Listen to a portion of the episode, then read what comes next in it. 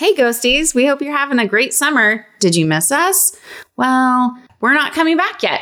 But what you can do is you can listen to an old episode of ours that you may or may not have heard of yet because it was way back in season one, episode six. Traveling the world on God's dime. Short term missions, bitches. Hmm. Just listen to us as we discuss our own illustrious travels throughout the world to share the word of God. Except I only traveled domestically, and that was mostly in the Midwest. So for me, it wasn't as glamorous. But, you know, actually, I didn't really raise money for that either. Okay, I didn't do missions. I didn't. I just never did it. Whoopsies. But because it's summertime, which is like epic travel times, we're all going fun places, doing fun things. But back when we were good old evangelical Christian youths, we spent all of our summers traveling to go tell the world about Jesus. So we thought it might be a good time to re release this episode and have you learn a little bit more about some of our missional pursuits. That's right. If you're going on a road trip, this is a great episode for you as you drive through the gorgeous lands of wherever you are. Just imagine us bright faced and rosy cheeked, virgins, all of us, definitely, Yes, definitely. and so chaste. and yet, such wonderful little white saviors in the making. Mm, Mm. We're So- really good at it. And we have some pretty insane stories from our midtime missions. So it's a very fun episode. And we have a lot of new listeners these days. Yay. Thank you. So we just thought we'd put this back in the old feed because it's a fun time. And if you're traveling anywhere on God's dime or your own this summer, like put this uh, in the old earbuds and give it a whirl. If you like what we're doing and you want to hear us in between episodes, please come and join us over on TikTok or on Facebook. We have a really great group over there. Just look us up, Holy Ghosting, wherever you want to find us, we're probably there. And if you like what we're doing and want to give us some dollars, check us out over on patreon.com slash holy ghosting. See you soon, ghosties. It's banter, bantering, watermelon, watermelon. I don't know about the Holy Spirit, but according to Luke chapter one, he did come on Mary. so you tell me. You tell me. Sounds like a dude. Yeah.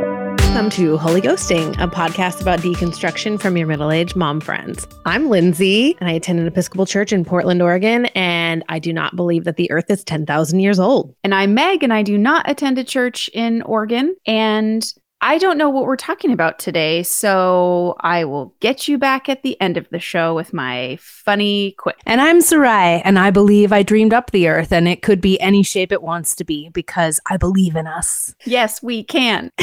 So today we are not talking about creation versus evolution. I just was thinking about ridiculous things that Christians believe, and that's what came to mind during the intro. Today we're going to talk about short term missions. Before we jump into that, and we gals, guys and gals, non binaries, all of you, close your eyes. Oh, And I no. want- Is this an altar call? It's not an altar call. I just want to get, I want to set the mood. I want us mm, to be Okay. transported to the days of our youth. Some visualizations. This is a little excerpt from, I'm not going to tell you what it's from. I'm going to read it and then I'll tell you.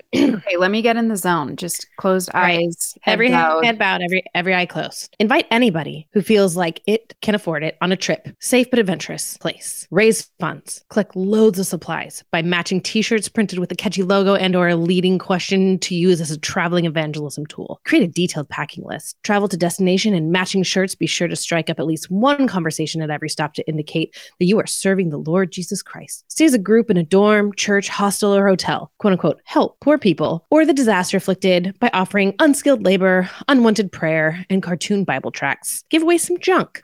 On the last night of the trip, order pizza because everybody is so sick to death of the local food. Arrive home, slightly conflicted, burdened for the less fortunate, unsure if any actual help occurred, but grateful for all of your blessings. Share none of your doubts, but tell family, friends, and especially financial supporters that it was an awesome trip and that you totally saw God at work. Now you can open your eyes. Does this feel familiar? Has anybody walked this path before? Oh, many, many times. My missions have been missions, like a misadventure, but missions. Maybe not so glorious as described. So that was a little excerpt from Jamie, the very worst missionary. Clearly, she has some short term missions experience. As do we all. So I want to preface with for those of you who aren't familiar with short term missions, that did a pretty good job of describing what it was, but I don't know what the actual definition of how long a short term mission trip is, but it is short. You are not going there and you're not living there as a missionary, but you are going as a missionary with a group of people and you are going to do the Lord's work. I could think of it as a vacation missions trip. So you're not packing up your whole house and moving there. Your bed is still at your house, probably your parents' house, and you got a return flight already. You're not going know- on a one way. You know when you're coming home. Yep. Yeah. For me, that's a short term mission, right? On a bus or on a plane, on a train, probably. for any of those who listen to our camp episode, to me, if it's got a lot of the same vibes, a little less like teenagers crying and going down to altar calls, it's it's more like you want the other people to do that. They're just not voluntary participants in an altar call, but they're still receiving it in their day to day life. Mhm. So, yay. I always think about it by do you have to leave the country to renew your tourist visa or not? And that's because Mm. of my various friends who've done both short and long term missions who've had to brave a canoe crossing of some river somewhere to get to that other country on the other side. And so they can come right back so they can continue their beautiful missions. Sorry, is this on a vacation visa? This is not Yes. a work visa. So I'm going to rattle off the countries I have been to on a short term missions trip. And then I would love to hear from y'all where you have been. So I have done some short term missions in my day, but my family was a very big YWAM family. So I have my parents and I have two sisters, and I am the only person in my family who has not done a DTS of my own. Boo. And I what a fail. I hold that card dearly, but I was sort of forced into it because we did a family one when I was 11 or 12. So in YWAM, you can do a DTS, which is discipleship training school. It's like several month endeavor. You're on the base, your city for several months, and then you go on outreach for a couple months. And they also offer a program called Crossroads for older people or families. So my parents signed up for a Crossroads, and there was not enough people who signed up for it. So they just combined us with the DTS. So it was my parents and three children, one single mom, and then a bunch of college students who went to Mexico together. So that was a fun time. So I have I have been to Mexico, but seven, my dad was a youth pastor growing up and we lived in Northern California and we would drive down to Ensenada at least once a year. And even though I wasn't in his youth group, I was too young. I went to Mexico many, many, many times. But then of my own volition, I have been on a mission trip to Uganda and one to Turkey and kind of one to Croatia. Like I visited missionaries who were living in Croatia, but I didn't do like missions work while there. So I don't know if that counts. So Croatia, Turkey, Mexico, Uganda. That's where I have been. Lindsay, did you think you were on a missions trip though? I mean, I think it's more about what's in your heart than really what you end up doing. Oh, I mean, mostly I just wanted to like see cute boys in Europe. I've heard there's Again, some cute boys in Europe. Yes, very.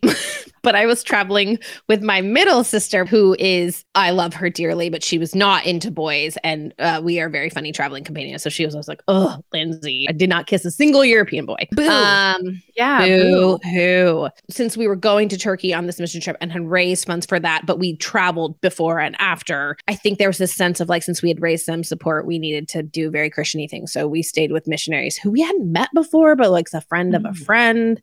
Anyways, they were Mm. delightful. I loved them. Oh, the okay. missionaries in Croatia, they were like wonderful people and we had a great time. I just really want to go to Croatia. So I was going to see if I could get some numbers. If I Oh hand out gosh. tracts while I'm there, if it's loud. Croatia is a wonderful place and I still like root for them in the World Cup. After being there, they were like such delightful people and people are always inviting you to their homes, cooking up feasts. There's a lot of like kebab, like a lot of like sausagey things and we ate tamburek, which is this delicious like stuffed pastry with either meat or cheese in it. And then grappa, usually like homemade grape wine.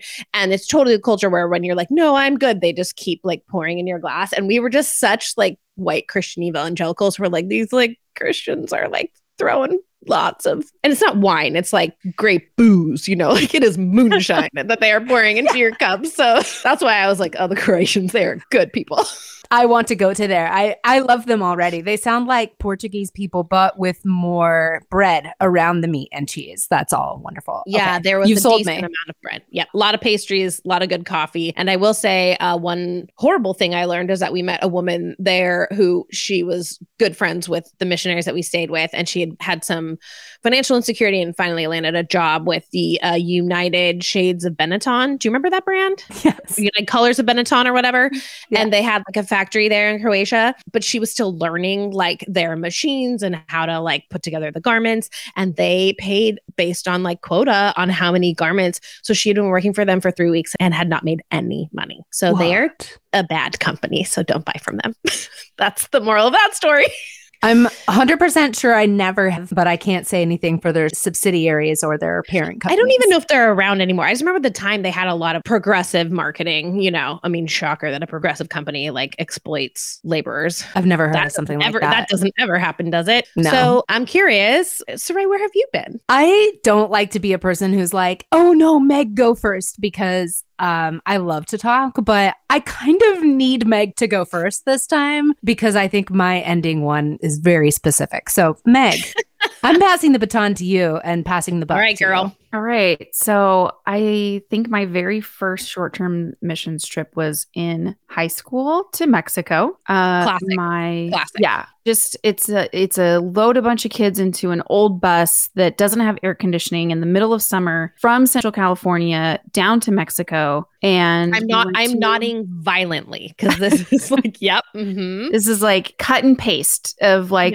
everyone's story about going to Mexico and Did going to an orphanage. Go to an orphanage. Yeah, I was go to an orphanage. Did you like build a building? built a bathroom Mm. Uh, there was a kind of hole in the ground with some wood around it that the kids were using. So we were helping build like cinder block actual bathrooms, I guess, with toilets in them. And yeah, and then uh, half the group was going, I think it was to build a church. Or it was a home for a pastor of a church. It was very church related. Yeah. I mean, that was a fun trip. I bonded with some kids that then I had to leave and never saw again. So that was terrible. My boyfriend, who is now my husband, um, as we know, I had a very uh, short amount of dating activity in my life before my virgin marriage at 20. So, first time listeners, that's just a, a little tidbit of my history. But my 15 year old self in Mexico with the boy I liked, and we bonded with this little boy who would always run up to us and hold our hands. And I was like, yeah, we should absolutely adopt him, right? Because what else should 15 year olds be doing but adopting children from a foreign country whose mother language they don't speak and bring them back to California? So we did not do that, which I'm really glad Shocking. to say. yeah, did not yeah, they didn't take a yeah. child from another country. Um, and I'm really grateful your youth pastor had that kind of wisdom and foresight, like the wisdom of Solomon, really. Right. And also Really, just like the truly. US legal system would not have let you do that. I do think that I would have been able to just bring children across the border at the time. Like it was the 90s and this was pre 9 11. I don't know. I think it would have worked. Those are like the summer trips to Mexico, you know, where everyone got the Mexico blanket and we all got our like treats at the border. We probably spent more money driving down there and buying stuff at the border than we did actually contributing to the people that we went to see. Uh, then I too went to YWAM. For those of you that don't know, that's Youth with a Mission or Young Women After Men, or my personal great. favorite, Young Wolves After Maidens. That's more fair. I like That's it. a good one, right? Yeah. Yeah, it's like, oh, that's exactly what I experienced. Uh, so my my DTS was in Australia, and when you're on your DTS, you know, at least for me in Melbourne, we had to go out into the community and just do like preaching on the corner kind of stuff, which I never did. If you know me, that's just not a thing I do. And then I went to a lot of places on short term missions trips Zimbabwe and Zambia and South Africa, Korea, Indonesia, Singapore, Malaysia. Dang. I just learned a lot about you, Meg. In that moment, I had no idea. You win at short term missions? No, Yeah, if this you was a win. If this was a contest, you're the winner. Number of places you proselytized. That's what my award's going to be in. I haven't gotten to the question yet where I ask how many souls you save. So we'll see if you win. Spoiler zero. Yeah, same. you gave it away. Oh my gosh. Okay, everybody. If you don't want to listen to the rest of this episode, we're holy ghosting. Just kidding. Just kidding. yes. Please stick around Okay. because I have some killer stories that are going to come up in this episode. Spoiler: It will end, but later. Okay, keep listening. Uh, I'm I'm sorry. I failed at the first rule of podcasting: is stop telling people not to listen. Gathering my senses. Here's what I'll say: I've been to one country on short-term missions, and every single year that I was in middle school and high school, and even beyond high school, when I was like a youth group leader until I was much older than you'll expect, but I won't tell you yet. That'll be something I'll spoil later. So we always planned to go to Mexico. Every single year it was Mexico trips. There was all these pictures of the kids that were a little older than me in Mexico, like, we saved people. It was always to build a church, like some other free Methodist church in some other place in Mexico. I don't I don't know. It was always close to Ensenada style, like around there. One year, I think it was the first year I could have gone. I was a ninth grader. And that's when you could go on a Mexico trip when I was a kid. We worked in all these different little like fundraiser things. Some people could pay, and there were like some people who paid for youth group to go on these important mission trips to other countries uh, or other places. And uh, some of them just paid for themselves, but then a lot of us worked in like fireworks booths and stuff. So that was like a year round venture. And I worked every shift I ever could because I wanted to go on every youth group thing ever invented. Short term mission trips, not excluded from that. So I work my butt off all year, ninth grade. I get to the summer. It's time to go to Mexico. We're all so excited. We all get to the church. We all get on the bus. The bus starts driving, and 30 minutes later, the bus is like, actually, no, we're not going to Mexico. And I was like, what? that was Yeah, yeah. spiritual Satan didn't want us to that, or there was like a terrible accident that we would have run into in Sacramento. Mm. Like who knows? Or could be Mhm. numbers, many, many reasons. the Natural Lord works. disasters. The Lord works in mysterious ways. So we were back in Eugene in like the same day, and I was devastated. So yeah. What did those kids in Mexico do without you being there for the week? They- That's the question. Do you want to know something that's true? I literally never gave it a thought. I was so sad I didn't get to go to Mexico to help all these poor, sad children. But once I didn't get to go to Mexico, I was like, oh, I didn't get to go to Mexico. you know? I mean, that's the wild thing about short-term missions is that while it is not a full-on vacation, I mean, I definitely like roughed it in some short-term missions. There was times like when I was in Uganda where we traveled by like taxi up to the village where everyone lives in huts. Things in Uganda had like settled down, but there were still warring tribes in some of the areas and you know, malaria runs rampant and you have to sleep with a malaria net over your bed and yeah, you're just going to the bathroom like over a hole. You know, like so it's not a vacation, but it's interesting like the way that you talk about it, Sarai, your excitement to go on that trip. It's like I look back and like, what was the draw? What was it like? We all wanted to go. We want to take part of this so badly. And I would surmise that it's not for the people that you're helping, although that gives you a nice little serotonin boost for sure. Those like orphans, like holding babies, it's delightful. People said this when they came back from these trips. At the end of the day, when you ask people what the takeaway was, it was your personal growth and what you learned. And it was honestly throwing white kids into other cultures and showing them that like the rest of the world does not look so much like our world. It's the proof that your parents have been telling you that there are starving children, and that's why you have to Mm. finish your plate of food. And Correct. there are kids who don't get all the things for Christmas or their birthday, and that you should be grateful. And that there are people that are less fortunate than you, but you just have to go really far to another country to find them, which is a big old fat lie. God forbid you help the people in your own backyard. They're not deserving poor people who we feel sorry for because these poor people brought it upon themselves by being Mm. poor in America. Right. So that's a problem. Well, yeah, know. they had like too many babies and they're on welfare and no, nobody wants to work anymore. Exactly, Kim Kardashian. how- But what is the justification, though, to send our children to foreign places to help poor people, but we're just not going to do it here for actual neighbors and people that we see every day? Uh, Sarai, I see that hand. Thank you, Lindsay. Um, yes, I have a testimony. I have a prophecy to share in the form of a song. it's all about you, white kids, and all this is for you, for your learning and your growth. It's not about them, the people you're quote helping.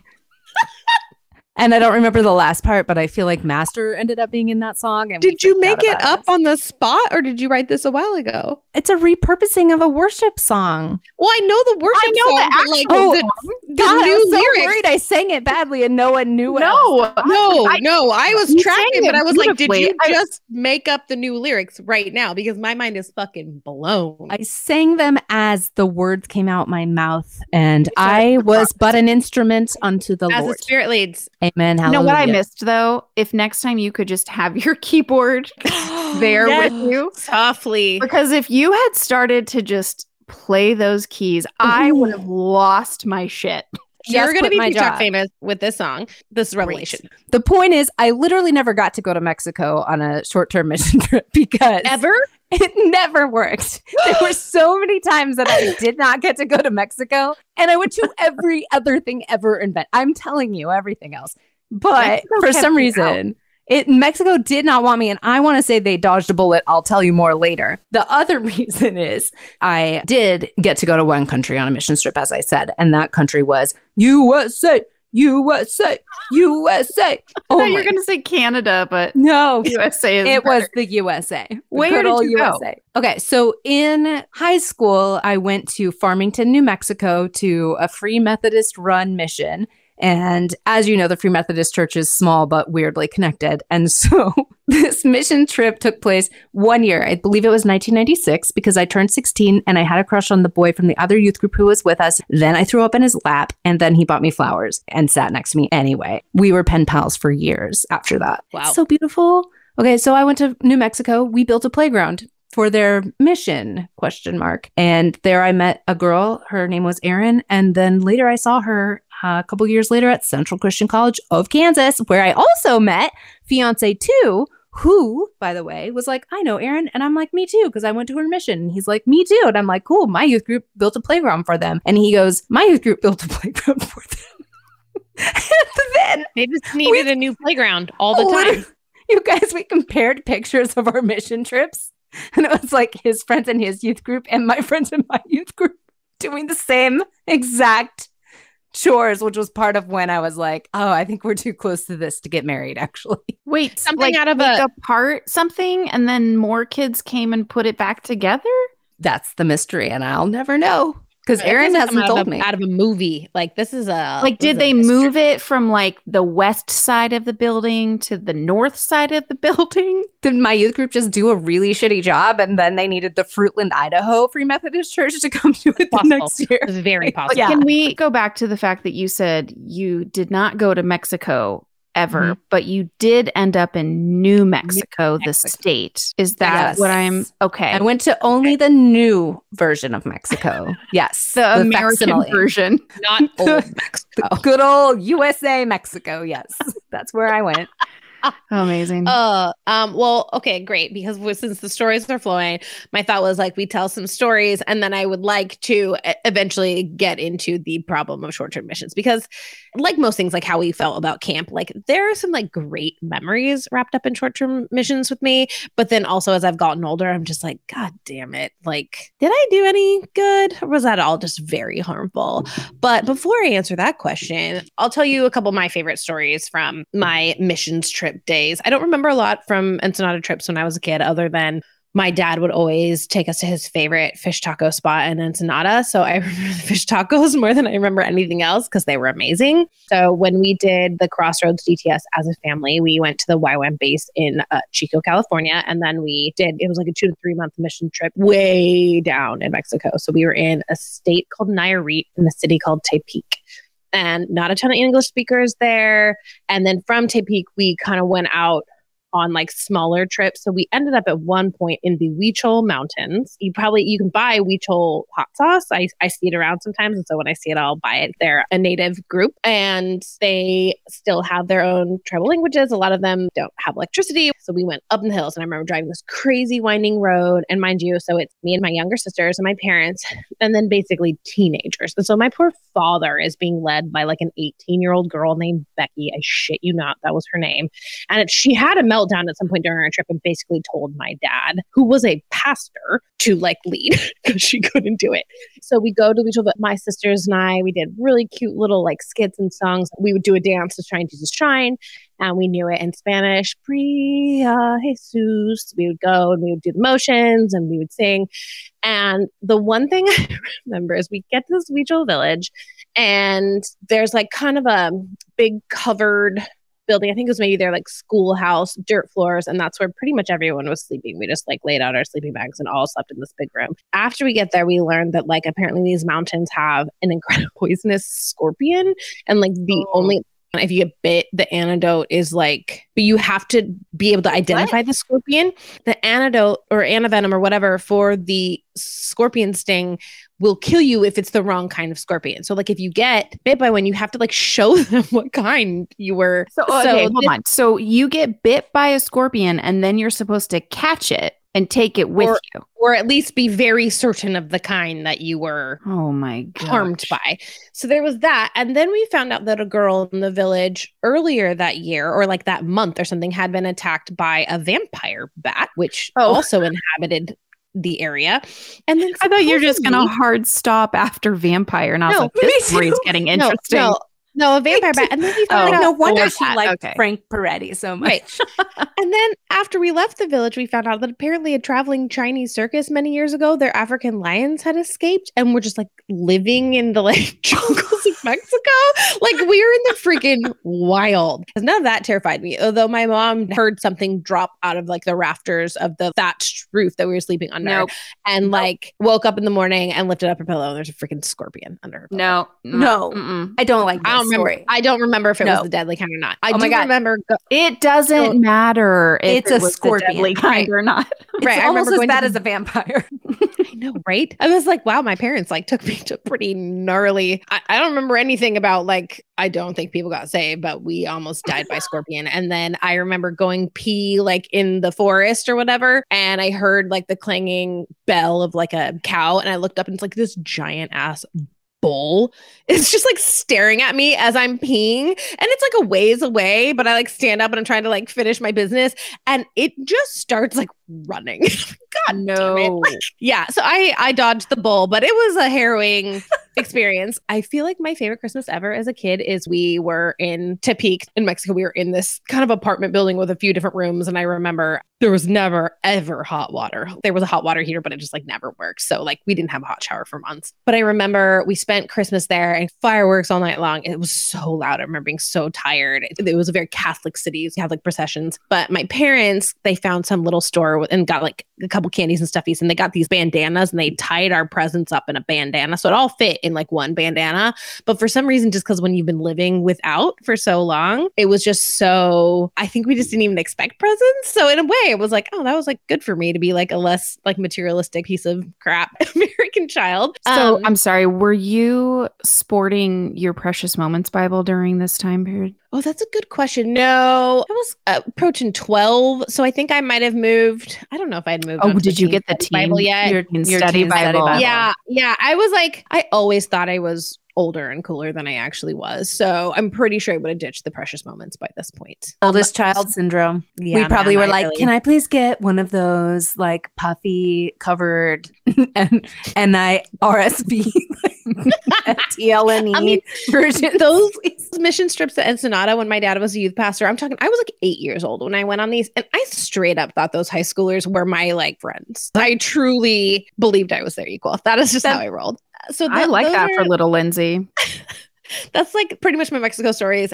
I went to Turkey on a mission trip with my sister in the middle of traveling Europe and, you know, went to Croatia, visited missionaries. Those people were great. They literally lived there. We're like helping people out. I have no complaints. But Turkey, we met up with a very small team. And so my sister went to Life Bible College for a minute, which was uh, Foursquare. And weirdly enough, I met and dated a guy that I like thought I was going to marry, yada, yada. He went and did a YWAM broke up with me for Jesus, but then two weeks later was dating a girl who he is now married to. And he is a youth pastor. So dodged that bullet. Did they But meet at their DTS? Mm. Sure did. He broke up with me though to focus on the Lord. He couldn't have any distractions Well, obviously. while going out to the missions field. Clearly, like the worst and weirdest thing. Him and my sister, independently of one another, signed up to do a YWAM DTS in Montana. And mind you, they had, I think, signed up for this before him and I were dating. So my family and I, we drove to Idaho from Oregon, and then the boyfriend and my sister drove from Montana to Idaho. We all met in the middle, spent Thanksgiving together, which is like pretty serious. Like I thought I was going to marry this guy. His family got me Christmas presents. I remember this. And then the last day of the trip, he broke up with me for Oh. the Lord. The last night, very late, and I remember I cried and I cried and I cried, and then he drove back to Montana with my sister and refused to like talk to her because she was like, uh, are you okay? And he was like, I don't want to talk about it. And then uh, we drove through a snowstorm back to Oregon. My parents were driving, and I sat in the way back of their minivan and just cried in the back seat very dramatically. He dumped me for the Lord and then married someone else like immediately.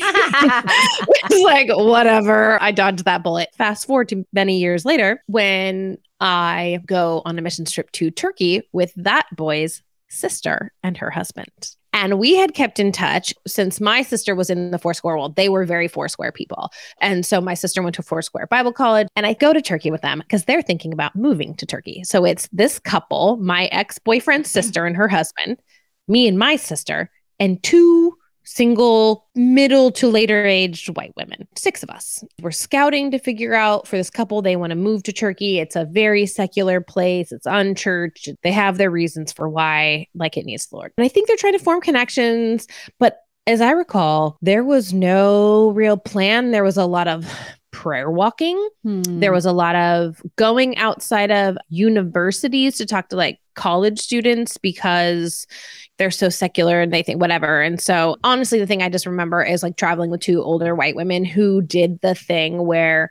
when someone doesn't understand you, you, you just speak louder and slower in English. And one woman in particular, God, I will never forget her. She was addicted to Diet Pepsi. Diet Coke. Oh, dang. Pepsi, only Pepsi, and would just like be at a restaurant just being like, Diet Pepsi, Pep Oh, bless her just heart. louder and la- and I I wanted to die. And then as I recall, I think my sister got into a screaming match with the dude because he was so intense. Like looking back, he was like quite a zealot. Not much about him that I like. He like didn't have a plan. He was super judgmental. He just had a lot of friggin' rules. It Was just like we got to go out there and evangelize. We literally didn't do a single thing that was helpful that I recall. Like he Sounds about white. yeah, like my when I went to Uganda, I went with a team of doctors and I wore scrubs.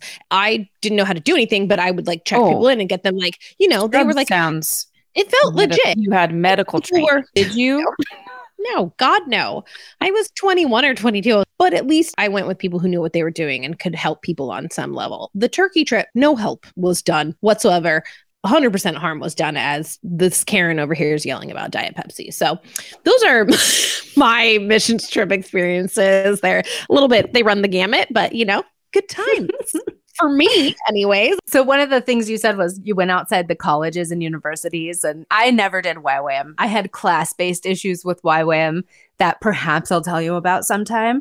But my ex-husband was in YWAM for a weirdly long time in Brittany, Switzerland, at one of the YWAM bases that thought of themselves as like the intellectual base. And so they were really proud of their pedagogy and practices. He always talked about it as University of the Nations. I was curious to ask two real YWAM people here if you ever referred to it that way or thought of it that way. It was something that people would say on their resume instead of YWAM. Did you think of it as education? Did you think of it as missions? Yeah, in my YWAM experience, if you went to University of the Nations, you like went to the YWAM school in Hawaii. Otherwise, you just did a DTS. Yeah, you have to do a DTS to before. It's like a prerequisite Yeah, before, you can do you any can get in. And then there's- like And then after that, that you can do like a school of worship. The University of Nations had more of the courses than anywhere else. Like Hawaii was the main one. I have another ex boyfriend who went. There's a lot of like YWAM lifers. In fact, my youngest sister was a YWAM lifer up until 2016 and is currently actually the only one of my siblings who is just straight up is not a Christian at the moment because her experience in YWAM was so friggin' terrible. Not surprising. Mm-hmm. I'm surprised that I continued in Christianity after my experience at YWAM because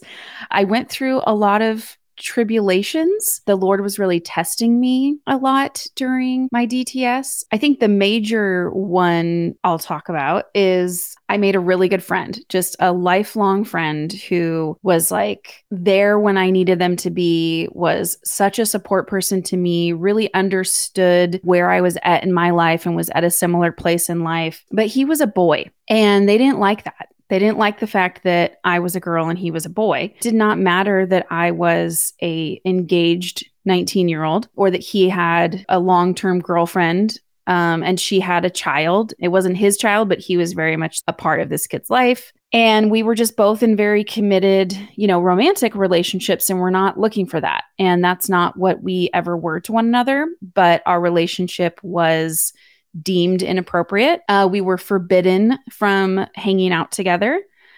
And we still hung out together. It was a life or death situation, my friendship with him, because when we were in Zimbabwe, uh, we were walking back with a group of people from an internet cafe. This was back in the late 90s where you had to go to internet cafes sometimes. Oh, man. I miss email. That just- you just unlocked a core memory. I forgot about that. Thank you for that, Meg.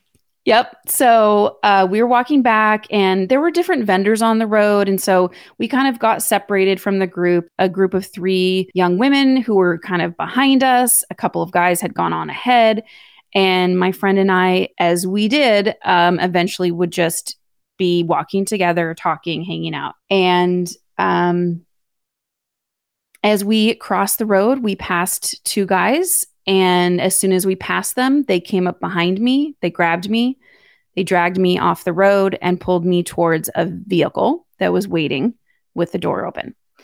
And if my friend had not been with me and had not physically intervened, I 100% know that I would have been kidnapped in that moment.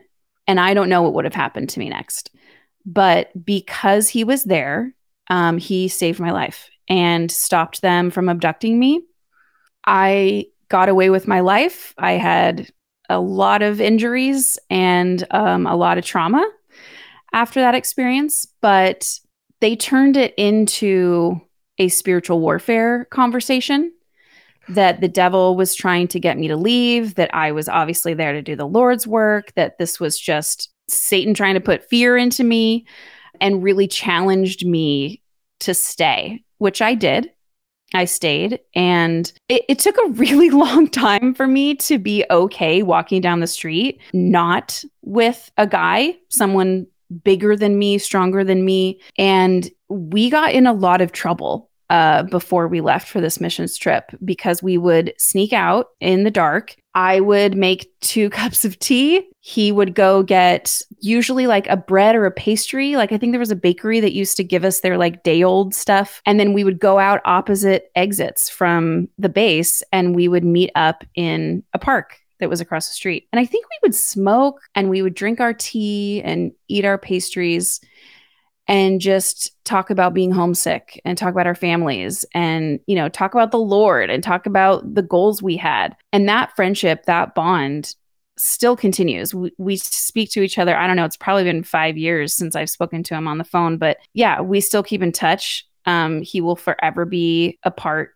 of my life. When somebody saves your life stops you from a kind of harm like that, I'm really glad that I was a disobedient girl. Really glad. So you were forbidden to be his friend before the incident happened? Yeah. Dang. Well, yeah, good on good on you for being rebellious. I mean, we That had, an we intense had like a, the head of the YWAM base sat us down and was just like, this is inappropriate. You cannot be friends. You cannot be alone. You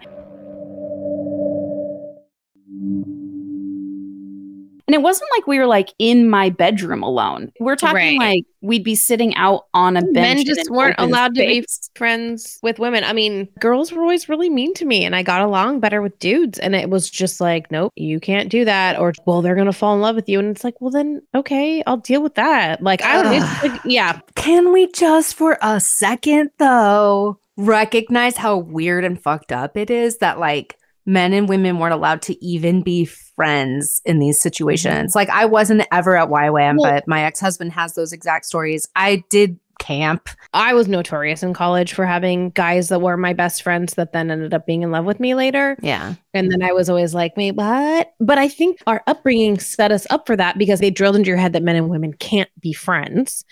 the reason I get frustrated by this is not just, oh, he like literally saved my life, but they were taking away a really beautiful relationship, one that Mhm. Was never sexual between us, was never line crossing or whatever, but we just had a bond. And at the time, too, I really believed that it was God that brought us together.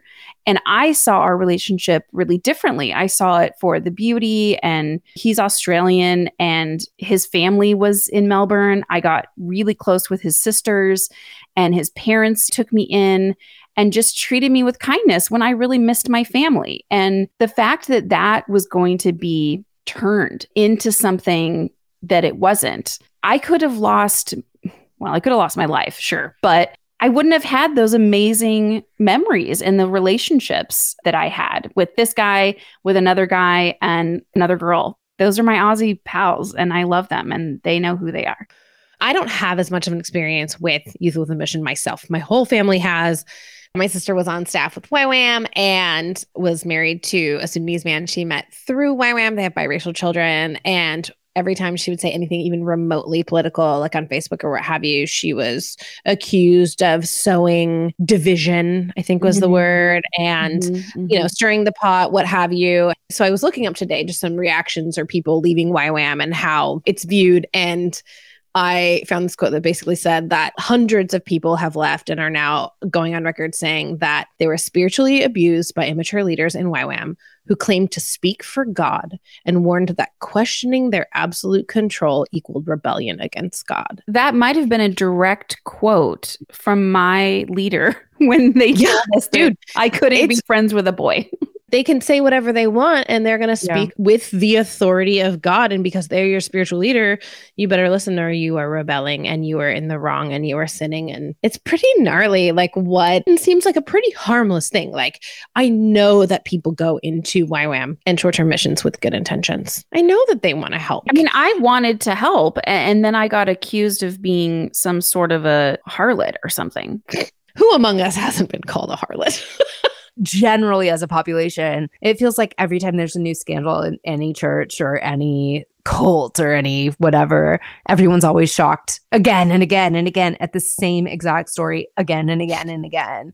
And to me, mm-hmm. this is like, duh, of course that wasn't happening this whole time. And I think that's endemic in missions organizations. I've known more missionaries that came back from the field, whether short or long term, who had to deal with those repercussions of spiritual abuse, of that experience of being told, you're not as close as God as we are. We're the ones that now know what God mm-hmm. wants to say to you.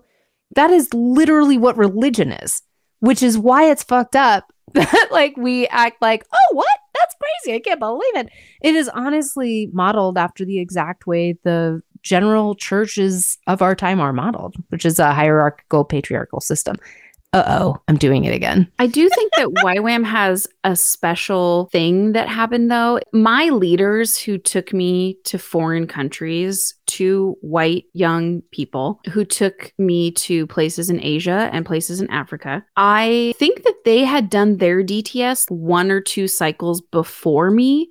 So that means six months or maybe a year before me. And I just don't think you're equipped enough I think all you have to do is one. yeah, and, then, you can be a leader on another DTS. And so we had these people call them leaders, I guess, but really they were just handed authority and took it pretty extreme. Yeah. I'm sorry, but like no 19 or 20 year old should be leading No a group of 20 25-year-old. people. Get That your prefrontal cortex, right, ain't there till you're at least 25. So my dad, who was like the father of Yeah. three, being led by an 18 year old girl named Becky, I shit you not. What was her hair like though? Was blonde, not good, probably. Yeah. Midwestern gal, like not Probably a fancy. sweetheart. She struck me as like a Minnesotan blonde Becky. She was a nice girl. She was in over her fucking head. No. So right, I feel like you've been teasing a doozy of a missions trip story. Am I right on this? Oh, okay. Well, I do. I'm ready. It's pretty bad. I never got to go to Mexico, but however, I did participate in preparation to go to Mexico on more than one occasion. And on one of those occasions, we had to go through this little cultural awareness kind of class, you know, led by our youth leaders in our youth group. well, hold on. That's like more than I ever did. I'm Yeah, like, that oh, that's feels at least a little bit responsible. it was, I remember being like a class, but you It's know, like I loved it because I could get an. A in it. But Grew up like Lisa Simpson and I was like, grade me, grade me. I'm ever so smart, that kind of thing. Anyway, so I, we were doing this course and I, a couple years ago, while we were moving our stuff out of the attic, there was this giant box that I'm pretty sure my mom and dad had given to me since I had moved into that house. I didn't carry a lot of stuff with me when I left my life behind. And in it were some of the manuals with like fill in the blank answers to questions Mm. that we had to do for this one particular mission trip to Mexico. And I opened it up and was like, this is hilarious. What? And I started reading my answers and the stuff, the questions in the book and stuff. And I seriously was like, I mean, I know it was the 90s, but what the fuck? I'm being taught racist, classist, xenophobia as my mission trip prep. I could barely handle reading it. Like, partly because I was so embarrassed and ashamed of my own participation and my 16 year old ignorance or whatever it was behind this shit. But oh my God. I was horrified to see it and sad to remember that that's probably not like the last time that curriculum was taught. At any point in between that and I don't know, 2015, did anyone ever think to ask any questions about that? And I, I don't know if that was the same for others. That's my experience growing up. Super white evangelicalism that really was middle class based. And I mentioned earlier that I never did YWAM um, and that I had class issues with YWAM because I grew up working class. When I went to college, I had a ton of scholarships. And so I was really lucky that I didn't have to take out a bazillion student loans or anything. But my family didn't have money to send or anything like that. So I kind of had to work my way through school. Um, and then I had some student debt. And I just always had this like deep impression that I had to work my ass off to make it anywhere. And that if I didn't do that, or if I asked for somebody else to kind of help me along, that would be bad. That's just my personal workaholism problem. But the thing that was really interesting to me was so many of my friends would go and I would get all these different fundraising letters. You know, I worked at summer camp and I went to Christian college. So literally You got all- 90% of the people I knew to say I'm going to wherever to do a DTS or Mercy ships. That was another big one, like kind of YWAM adjacent. Going on a boat. not YWAM? Mercy. it was yes, but I think it's its own thing now. I don't know. Who knows? Oh, Mergers, departures, Christian organizations, they're baffling and confusing and tax exempt. So they could do whatever the fuck they want, apparently. So I got all these letters all the time from so many of my friends just asking, Oh, could you send me $25 a month? Depending on how intensive their missions were, they'd also have kind of what's their monthly budget that they're trying to get. And I always would look at those and just be like, I'm sorry, I have a fucking job. I can't send you $25 a month so you can have more than I make at not just my one fucking job, but three jobs. I worked three jobs during that time. Also, I had $20 to get me to and from school and all my jobs and everything. School's like 40 minutes away and my coffee budget. So gas and coffee, but I would it would stretch for like two, sometimes three weeks. I, I mean Whoa. the 90s, right? Totally doable. I found myself having a hard time keeping up with my student loans and my car payment. And I don't think I even had rent. I'm pretty sure a lot of this was happening during the time I lived at the mortuary, you know, but it was happening for years. And so by this time, I was probably like 25. And I really got to a point where people would send me a budget that was like, we need $5,000 a month so we can put 2,500 into savings or something. And I'm like, um, what? I'm not here to pad your wallet so you can go on an exciting international adventure, even though you pretend you're reluctant because you've heard the call of the Lord or whatever. Like, no, actually, I'm going to stay here, work all of my jobs, never have enough money, but always have enough money for Tillamook brand cheese and usually beer. I thought you were going to say tithing. Oh my God, no, when you started no. with Tillamook, I thought you were going to say tithing. No, honey. Oh, no, no, no, no, no. You know why? Because I interpreted the Bible on tithing to mean bring your tithes to the storehouse so they can be distributed during times of famine, which is what tithes are for. So if it's so you can have a nice building and keep the lights on there and pay your 16 staff, well, I don't really feel like that's tithing because it actually doesn't come back out for anyone unless they beg and plead and, you know, comply with middle class white people norms. But I digress. So anyway, I just thought YWAM was fucking classist because most of the friends I had that did it had parents that were more wealthy than mine. Not everyone. Okay. So I'm not, I know you didn't come up in that way and you did YWAM. So I'm not mad at you about it. I'm just saying most of the people I worked with at camp or even in college, a lot of people's parents were paying for their college and, and stuff like that. I, I just was on my own at the age of 18. If it makes you feel any better, my sister who spent 10 plus years with YWAM now is on the brink of being a single mom and has no real like work experience. And she's making it. She's doing it. She's got a job. And thank goodness her like job was like, oh, you like led teams of people across the world. That shows some like leadership skills, which is true. But it sure shit does not set you up for success in the real world. I also I will say this about short-term or long-term missions that has always been hard for me. I remember as a kid, missionaries coming home on their sabbatical to raise money for their future trips. And they'd all sing songs and be like, here's the amazing things I'm doing and all these poor children I'm saving single handedly and Jesus or whatever. They didn't all have like useful skills. They would just be like, oh, I'm preaching the gospel. And I'm like, well, can you help people get some food or water? Like, I just always felt like if I was going to go do something like that, I would want to have something to offer more than just Jesus. Like I loved Jesus then, like super much, but I didn't really feel like it was my job to make people believe a different thing. That's a weird thing to notice. I've had issues with short term missions for a long time. And in fact, my youngest sister and I got into some arguments about it because I didn't support them financially um, and never did. I just didn't want to give my money to YWAM. They just always skeezed me out a little bit.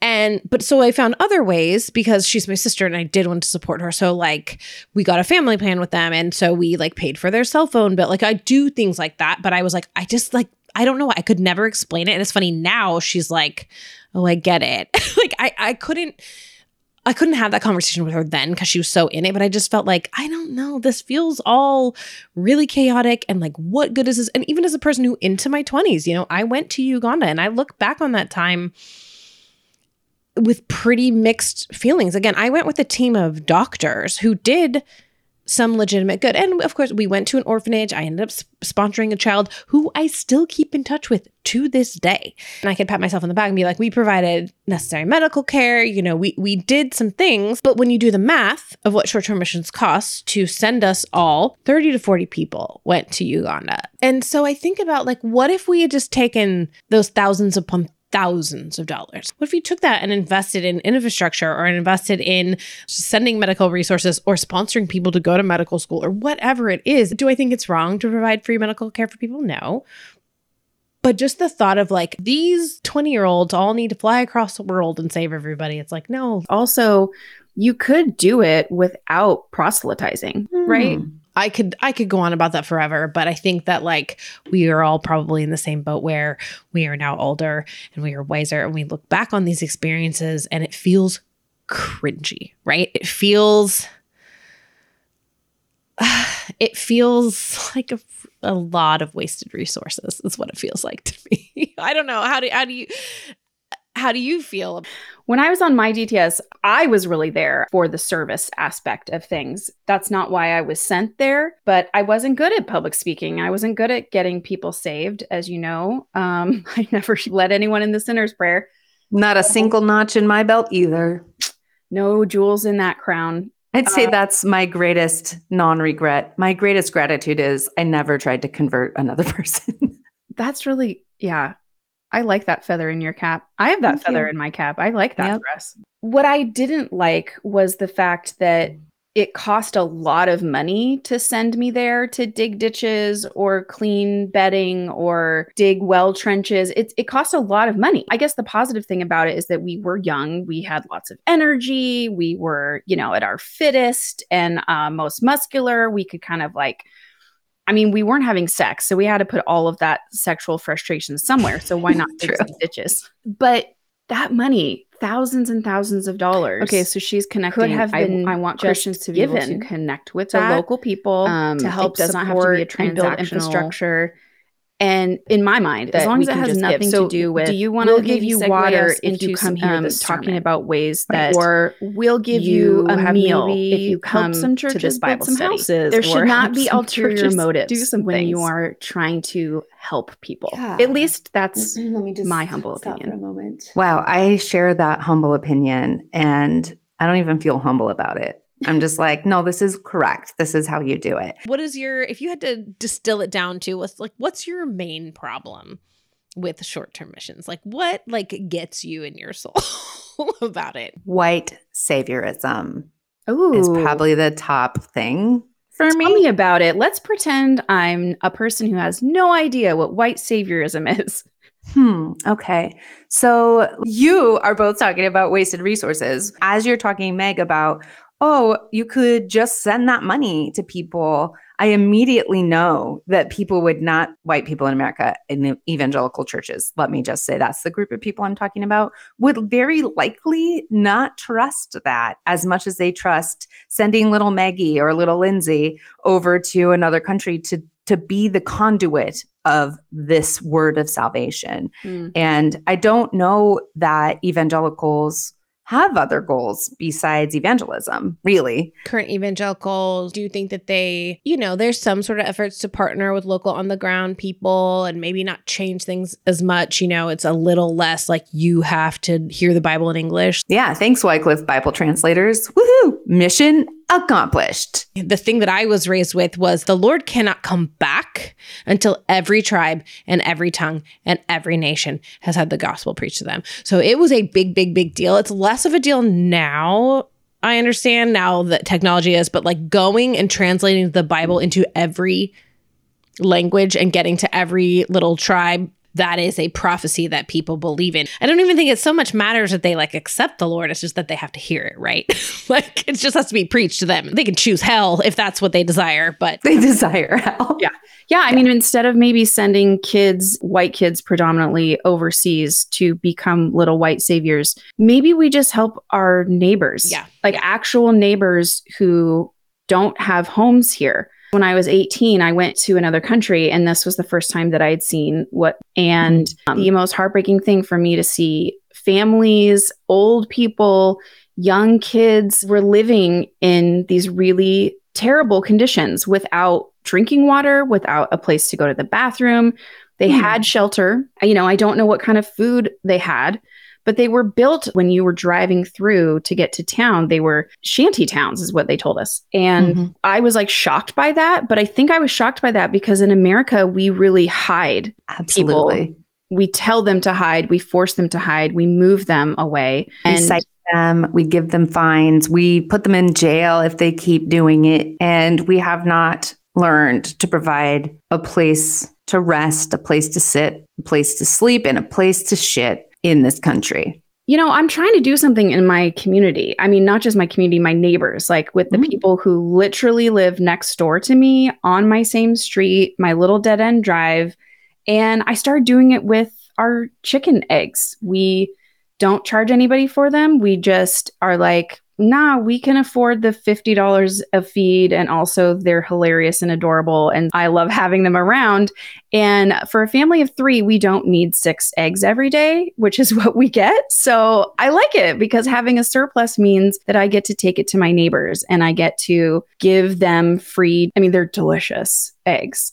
And, you know, at first they're a little bit like, "Okay, here's $3 or, you know, but now we just share stuff. So we all have gardens, we're planting different things for one another. So we can just give them to each other. Sarai, we do this with our gardens. It's like you plant the zucchini. We did both plant a lot of tomatoes this Oh year. my gosh. so We we're to have to tomatoes. share a lot of salsa. I That's think. why we have to have a salsa party.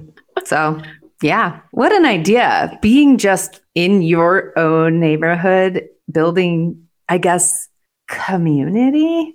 Like, Wow. almost like a barter system, except that we don't keep track or charge people. We just, they give us some lettuce, we give them some eggs, they have extra squash, you know? Yeah. Are you ever like, here are some eggs. I'd like you to have them because they symbolize the triune God. It is but one egg. and of this egg are three special parts the shell, let's call that God the Father. The white, I don't know, Holy Wait, Spirit do you or call whatever. the shell God the Father? I don't remember which is what. I don't, it doesn't matter. But the yolk is another one of them. So those three personified penis holders, I assume. I don't know about the Holy Spirit, but according to Luke chapter one, he did come on Mary. so you tell me, you tell me. Sounds like a dude. Yeah. Or do you not have strings attached to your egg deliveries? Personally, I don't. So my neighbor that I give eggs to, I talked to her about maybe putting out a little farm stand in the neighborhood where we could just all put all of our extra produce and it would just be like free to whoever wants it.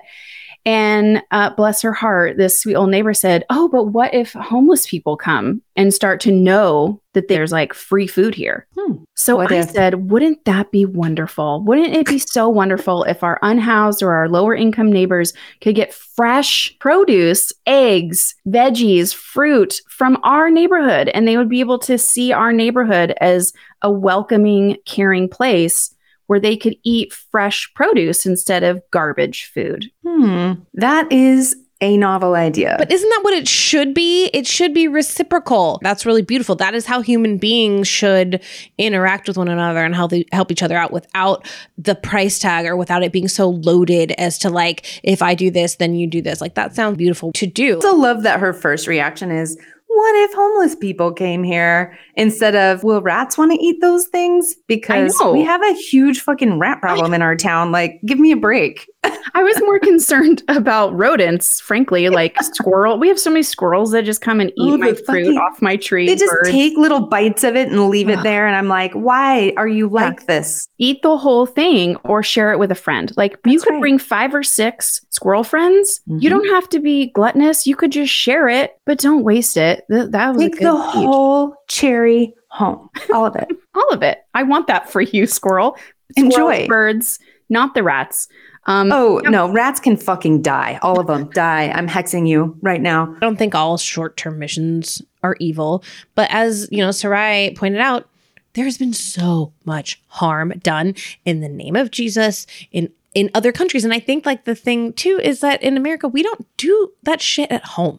We don't do it here and I think that like it, it is taking me till now I I do a lot of work with my current church with like the houseless community in Portland. And that was never a thing that was really like, I mean, my parents took us to like soup kitchens and stuff like occasionally growing up, but it wasn't a thing that I really thought about, nor did I have an interest in. I just like frankly was like, I had the attitude of like, you did this to yourself. And so I'm not gonna help you. Truly, that is what I thought, which is fucked up. we do have options for being able to offer meaningful service where we are all the time. And I think that while I'm no longer a part of any organized Christian church and will never be again, there are so many resources that faith communities can bring to bear. Driving around, we see a lot of churches with a lot of land. Uh, and in my most recent position working with our county, part of my work was to work with faith communities that had large land uh, to create ways to build Yigby homes. Yes, in God's backyard. So cute. So, to cute. combat NIMBY, not in my backyard, which this whole town is literally just white liberal NIMBY people who are like, I'm not a NIMBY, but if you build a place for people to live across the street from me and I have to look at it, I don't want to see it. Um, that's a literal thing that someone once said to me. But churches do have resources. They have bring your tithes to the storehouse, and those tithes will be distributed in times of famine. How does a church legitimately get out and share resources with people who need them, whether they deserve them or not? Whether they ever comply with what you think is common courtesy, good behavior, Christian morals. Literally, you're talking middle class white people norms. So if we're looking for somebody to put on a clean suit and tie and go out and beat the streets and get a nice job sweeping floors, like that isn't always possible for people. And in fact, Christians in particular value this puritanical work ethic, which is a thing that I don't really see in the Bible. Like Jesus is never like, help poor people, but make sure they work for it and that they make you sad because it involves children or something. It's literally our definition of what it means to be chronically homeless in particular is that you have been homeless for at least 12 months in the last three years and have a disability.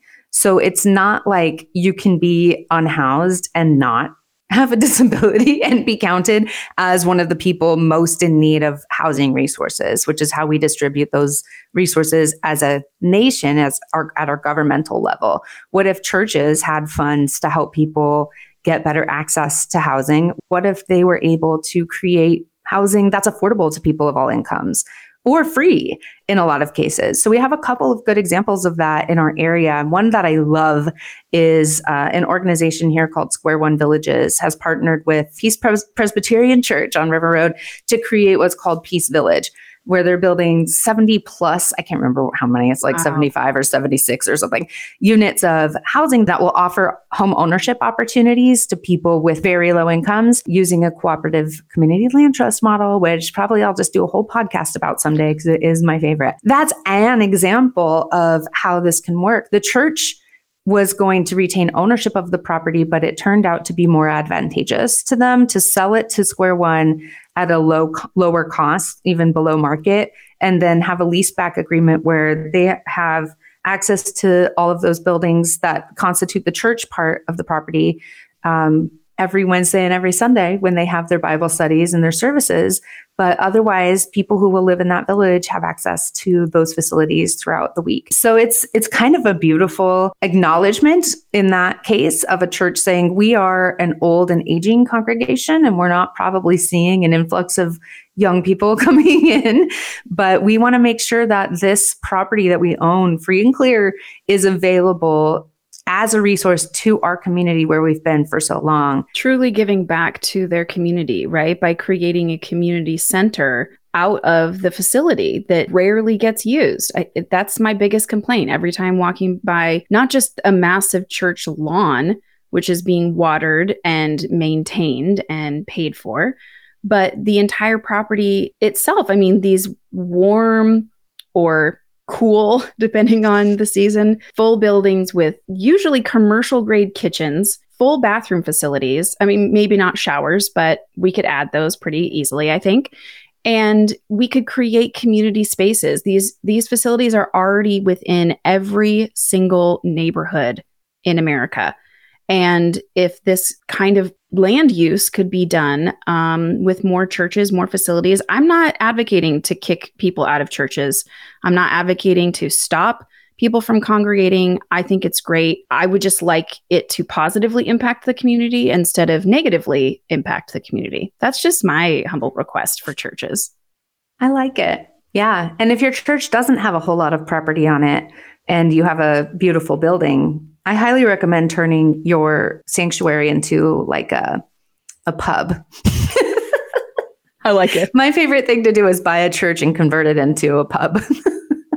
it's one of the best things as long as there's a lot of places where food carts can be yep. as well. That's I, I personally would love to see every church turn into just a community space that has food carts and drink things. And I mean, there's already playgrounds for kids and big open spaces. You could have your dog and picnic tables, but also we could have housing. If you want to convert your church into something cooler like housing and or a public house, y'all just give me a call because that is weirdly my specific area of expertise.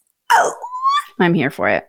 Good. And especially if you want to do it in my town, right next door to me, on one of the two corners within three blocks that have giant church properties on them. Yeah. I'm here for it. Mm-hmm. I don't Great think about scripture all that often anymore. I'm not a big like Bible reader, but I was thinking about the verse about like that he has anointed me to like proclaim good news. And it's like, what is like freedom for the prisoners and like sight for the blind and to set the oppressed free. Like that is what the gospel actually says.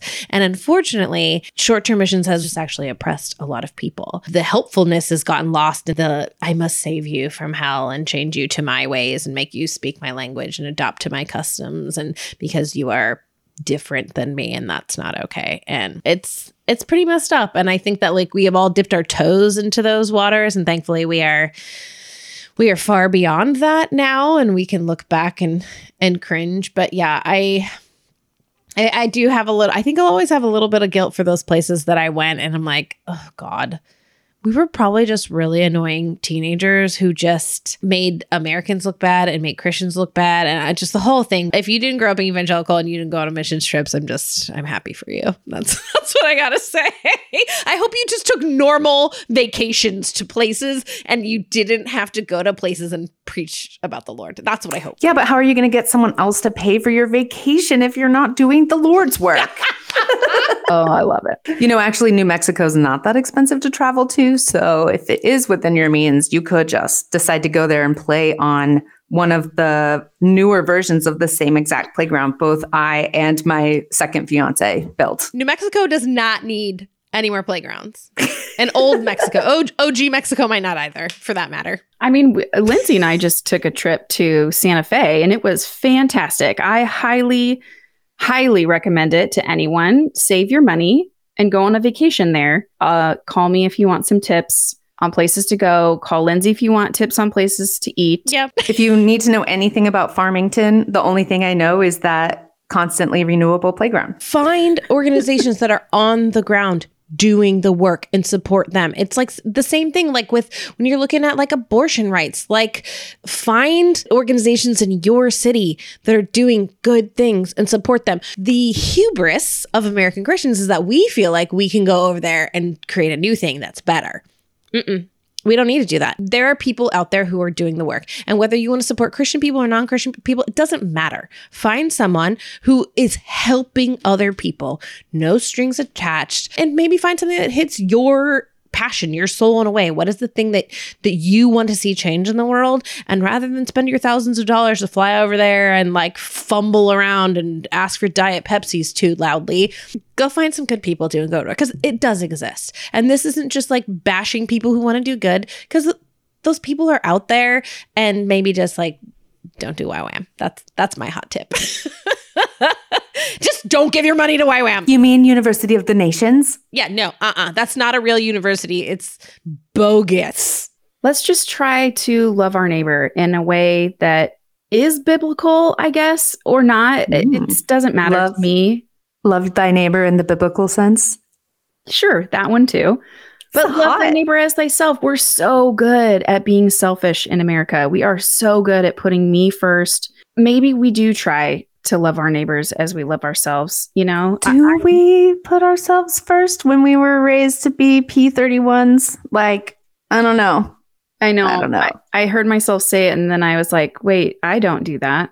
Same. I was I like, oh yeah, me first. And then I'm like, literally when? Yeah. I think I'm talking more culturally and probably okay. more towards white men. White men, um, listen up. I'm sure you're flocking to this podcast because it's definitely you're our intended audience. mm-hmm. We're glad you're here. Thanks for joining mm-hmm. us for this last two seconds of our podcast.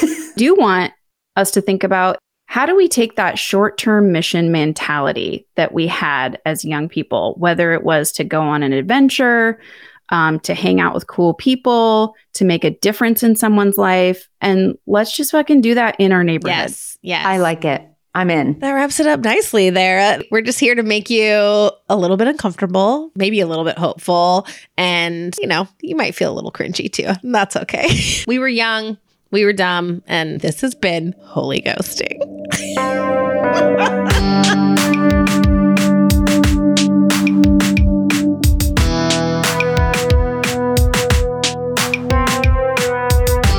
Ghosting is a same team media production. Music by Weep Bar. AP Weber produced the show. Thanks for joining us. And if you miss us in between shows, you can find us on socials posting almost every day at Holy Ghosting Pod, Instagram and TikTok.